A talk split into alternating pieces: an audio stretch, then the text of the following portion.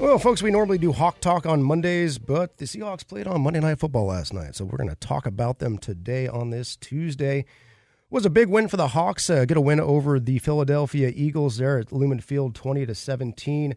DK Metcalf had some good catches. Uh, Jackson Smith and Jigba obviously had that spectacular game-winning catch. It's also a big day for another Seahawk. Charbonnet play fake. Drew's going to roll to the right side. Wide open on the far side is Lockett again. Pushed out of bounds in the region of the Eagles bench.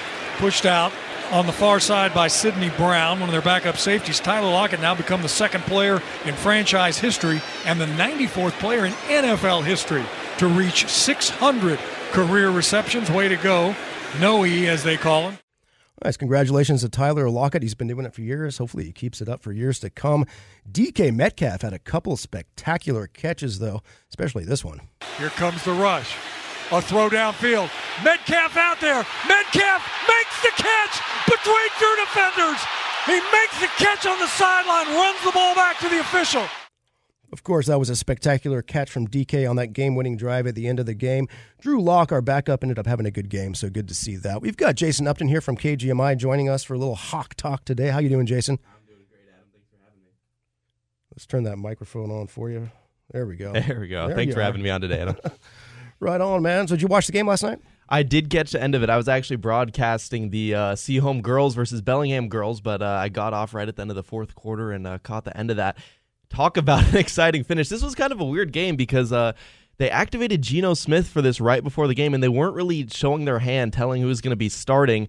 And uh, we saw Drew Lock, obviously, and man, he had a great game. Imagine him outperforming Jalen Hurts, Philadelphia Eagles quarterback, this game. That was really impressive for It him. It was. You could tell in the first half, Drew Lock was not quite uh, ready to play, but that second half, he did a much better job there. The first half, he was throwing a lot of balls off his back foot, which is kind of weird to see. But yeah, it turned, it ended up being a really good game. So obviously, with this win, the Seahawks stay in the playoff uh, picture here. Um, what's the NFC playoffs looking like, Jason? Yeah, so it's pretty interesting here. We have the 49ers, Cowboys, Eagles, and Lions. They're the kind of the four big teams in this, all with about 10 wins, and they're pretty much shoo-ins for the playoff. Then we have that weird NFC South division with uh, Tampa Bay and New Orleans leading that. They're both at 7 and 7, so it's probably going to be not a great record that gets them in.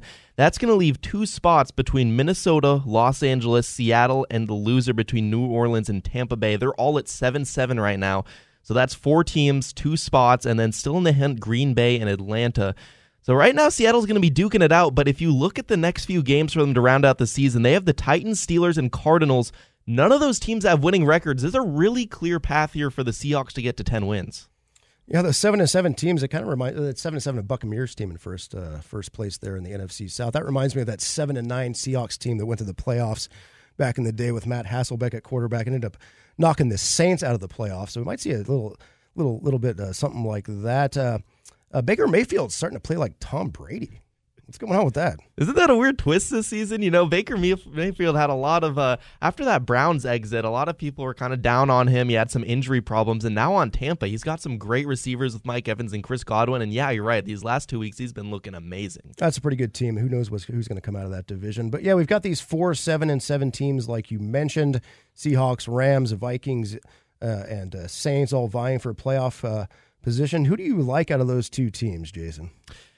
You know, I think it's easy to say the Rams here because they're going to have that tiebreaker over Seattle if they do have the same record because they got those two regular season wins. I don't know about Minnesota. You know, they're kind of dealing with a quarterback situation. They don't know what's going on. Josh Dobbs, uh, other ones. And uh, you know what? I think I'm going Seattle and Los Angeles. I think they just have the most talent between them. And uh, as of late, you know, when you get a win like that for Seattle over Philadelphia with your backup quarterback, I think that just gives you a lot of momentum. And like I said, their next three games are not too bad. So I think Seattle and Los Angeles are good bets. I agree. I'm not a big fan of the Rams, but they do have Matthew Stafford at quarterback. I think he's the best quarterback in that group of teams.